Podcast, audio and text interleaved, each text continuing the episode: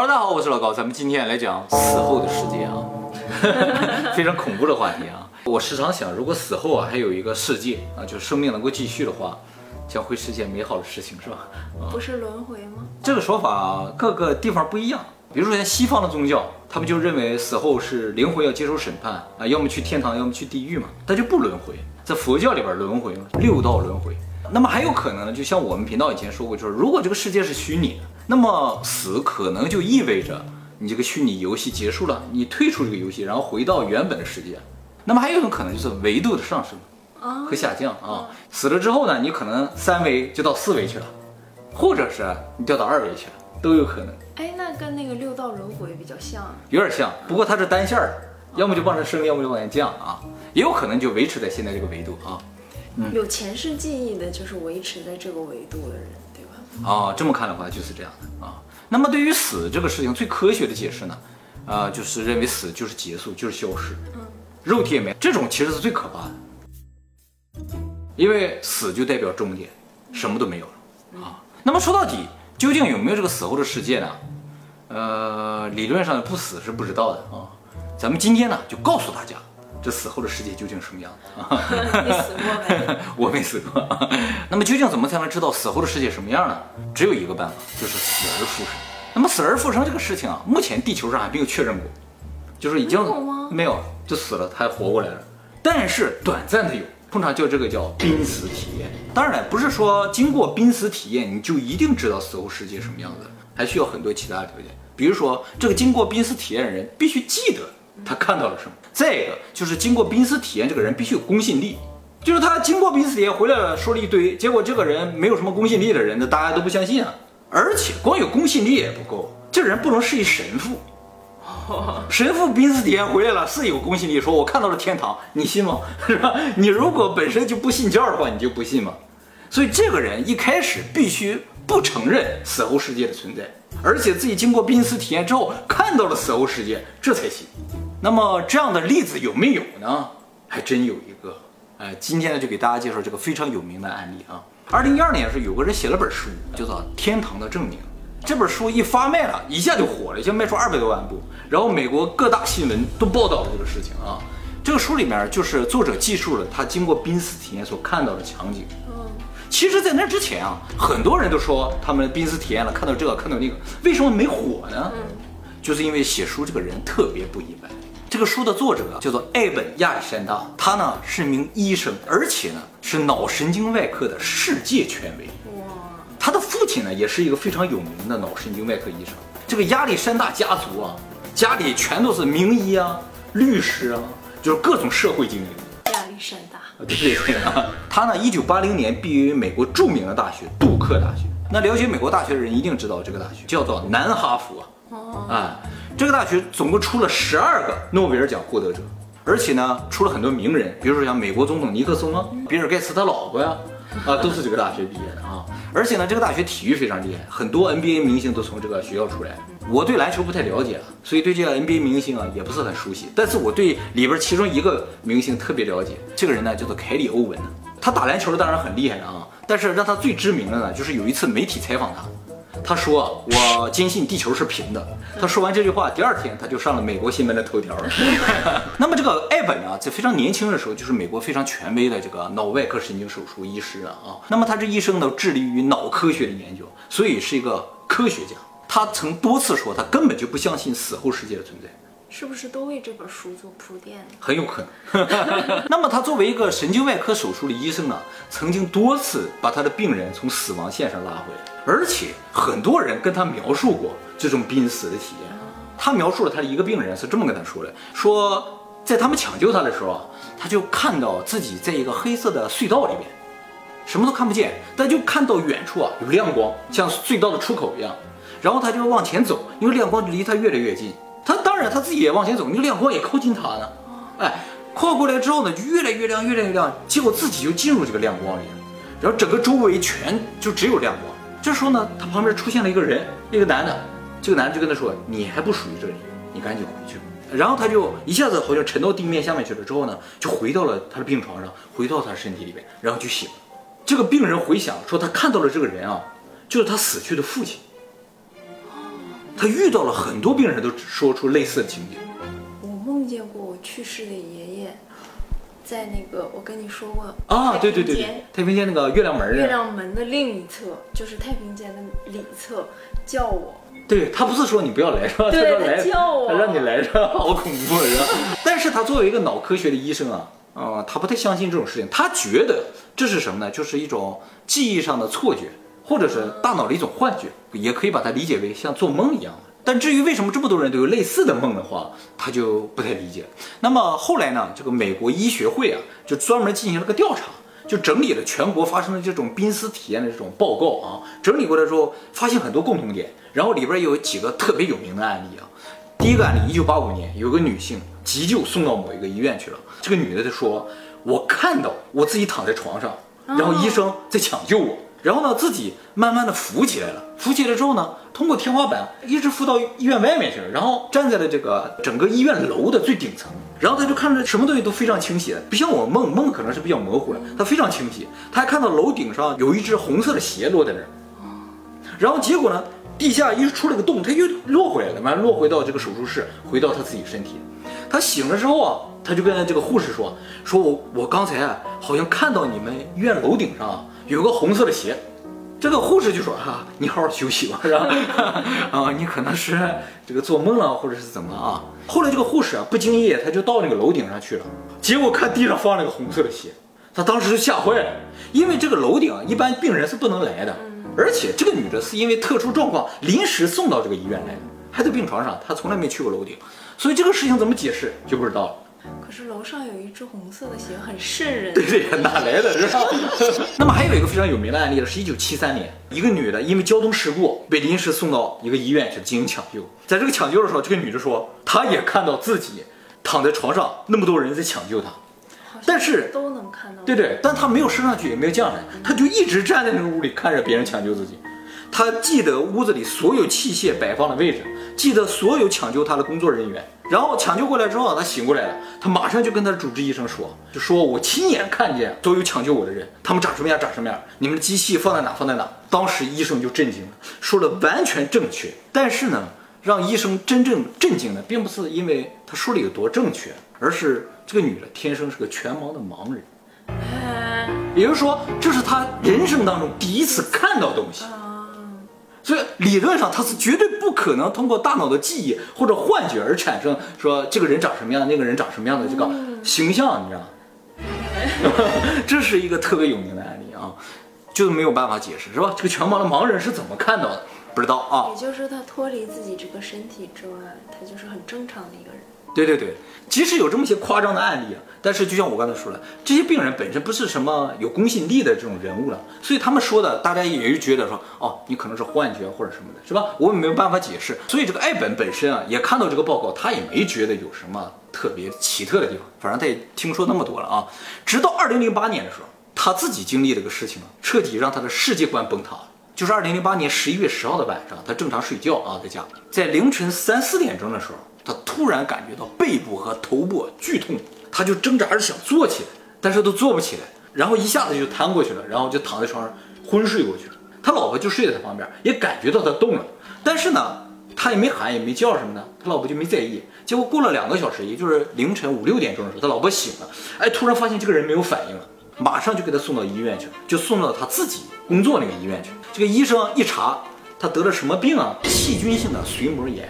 这是个什么病呢？就是人的这个脊髓啊，脑部啊，都有一层膜叫髓膜包裹在外面啊。这个膜啊被细菌感染发炎了，哎，是非常严重、非常危险的一种疾病。根据感染髓膜这个细菌的种类不一样，这个病的致死率是不一样的。他当时被感染细菌呢是大肠杆菌，也就是最严重的一种，致死率达到百分之九十以上。那么即使你是百分之十这个侥幸活下来的人。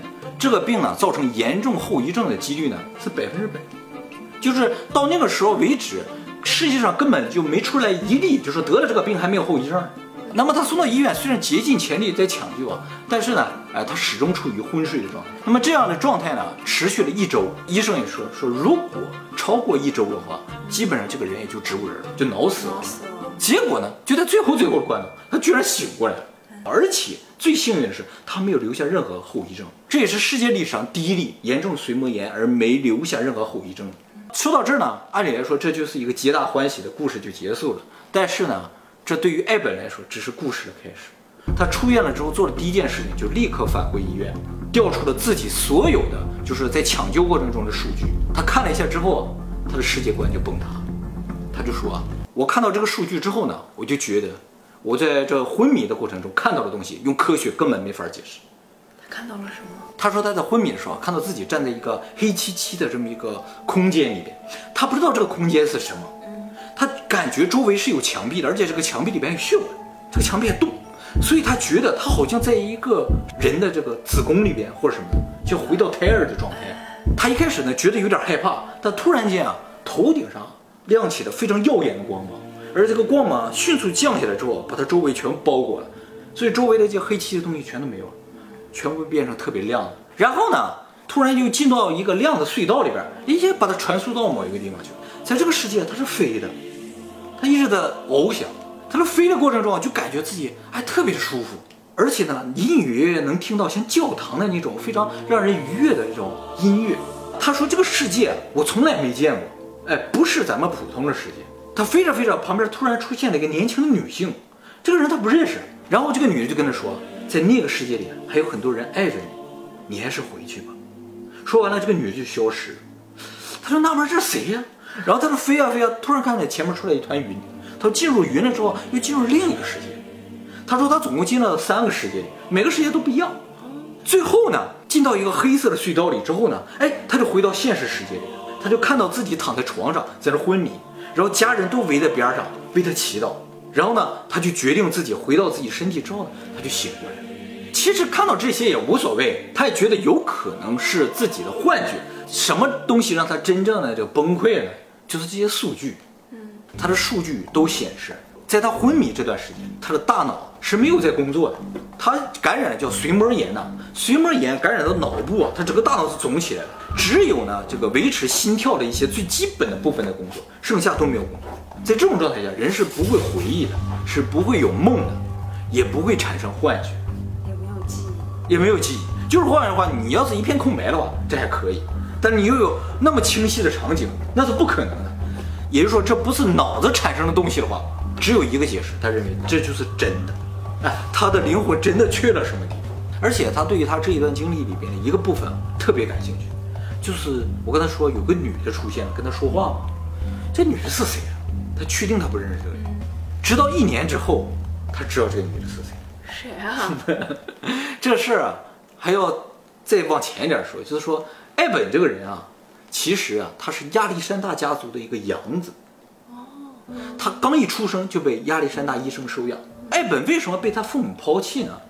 是因为他的父母在生他的时候，他的父亲只有十八岁，母亲只有十六岁，两个高中生，没有能力抚养这个孩子，所以就被好心的亚历山大医生收养。从那之后，这个艾本呢就在亚历山大家受到良好的教育，而且学习也很努力，成为了一名优秀的医生。他一直知道自己是被收养。但是呢，他一直没有见过自己的亲生父母。他这个亲生父母啊，后来结了婚，然后又生了一男一女，也就是艾本的弟弟和妹妹。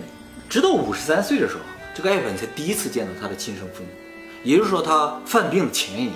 他见到他亲生父母之后呢，呃，也又问到他的弟弟妹妹，但是啊，他的妹妹早在十一年前就死掉了，交通事故，所以他从来没有见过他这个妹妹。那说到这儿啊。大家可能基本上就知道了，他看到的这个人啊，就是他那个死去的妹妹。怎么知道了呢？他父母其实对于他自己女儿的死啊是非常悲痛的，所以也没有给他看过照片。但是听说他经历了这种呃死而复生的经历之后，就把他妹妹的照片寄给他。要干嘛？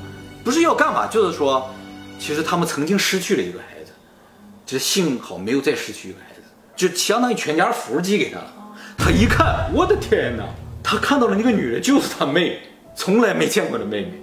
那这么说，就是濒死体验的时候，都是你的亲人来接你。对，他目前我岂不是很危险？人家都是亲人让回去，只有我爷是叫我。对对哎，你要说看到死去亲人，我也看到过，嗯、我看到我的奶奶。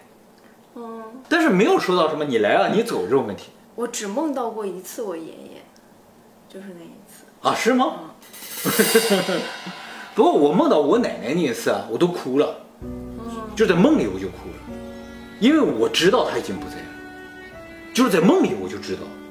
哦，哎，但是我并没有感觉到害怕，但是就感觉特别的惋惜的那种感觉，啊，就是你怎么已经不在了那种感觉。 说明我和奶奶感情还是很好的，是吧？再加上她妹妹这个事情嘛，她就彻底相信她看到的绝对不是幻觉，因为她的妹妹的样子、的声音根本就不存在她的记忆当中。所以她后来回想，她说她感觉到特别的幸福，见到了一个从来没见到的妹妹，而且呢，经过这个事情，她觉得她的人生特别有意义。嗯，就是她明白了，就说死不是生命的终点，就后面还有，所以她就觉得现在活着就特别幸福。 不会恐惧，也不会害怕啊！既然死后还有另一个世界要活的话，那这个世界我得好好珍惜，因为过了这就没有了，我就要去过另一个世界了。他就变得特别珍惜现在的生活。哎，以前感觉这一辈子也没什么，反正最终一定要死嘛。作为一个这个医生，作为一个见惯了死亡的人，好像对生死都没什么感觉了。 啊，对，医生会比较冷血一点。对对对，现在就觉得啊，家庭幸福很重要，所以从那之后呢，他就不做医生，变成作家。而且他也特别感谢他的妹妹救了他的命。嗯，因为他妹妹让他回去嘛，是吧？嗯。你这什么意思呀？没什么意思。就我应该，你应该感谢你的爷爷，没拖你，找你。但是我觉得。 你梦境里边应该不是周围特别亮的环境，对吧？不是。嗯，关于这种濒死体验啊，亚洲人和欧洲人、啊，他感觉的东西是不一样的，看到的东西是不一样的。欧美人啊，他们总是看到像天堂或者像上帝这种天使啊，对对对，出现啊。这个爱本描述了他这个妹妹穿了一件白色连衣裙啊，他的病人描述了他的父亲啊穿了一件白色的西装，都是穿着白衣服，看上去不就有点像上帝一样的？对对对，啊，天堂。对。 亚洲人这个濒死体验里看到的就不是这些东西，有吗？有这样的案例吗？请听下回分解。有的，有的，更精彩。我想听。太长了，下次再说。对我梦到的，我的爷爷穿的就不是白衣服，就是黑衣服或者像中山装那种衣服，是不是？但是这个东西偏偏它就不是从记忆里来的，可能也是。不是你这个不是濒死体验，你是从记忆来，你这种梦啊，可以从记忆里来。它这个东西太多的元素不是记忆里有的。嗯 尤其全盲的，你能怎么解释？对，一辈子第一次看到东西，自己兴奋的不得了，很幸福。对啊，他醒了之后，第一件事就跟跟医生描述，我看到了这，看到了那个，医生都惊呆了。那在另一个世界接你的人，如果你不认识的话，应该是你以前的亲戚，或者是……对呀、啊，按照他这说法，就一定的是亲戚了，所以他看不到他的养父母哦，因为没有血缘关系。 所以说到底啊，有些事情你自己如果没有亲身经历过啊，真的很难相信它是对还是错的。这个爱本他就说啊，他说他并不是想否定科学，他也希望有一天科学能够解释这个事情，啊，他只是希望科学呢不要上来就否定这种情况的存在。嗯，哎，对。他说在这之前啊，科学对于什么死后的世界都是不屑一顾的，你知道吗？对。啊，科学有的时候真的是有点嚣张。 是吧？太嚣张了。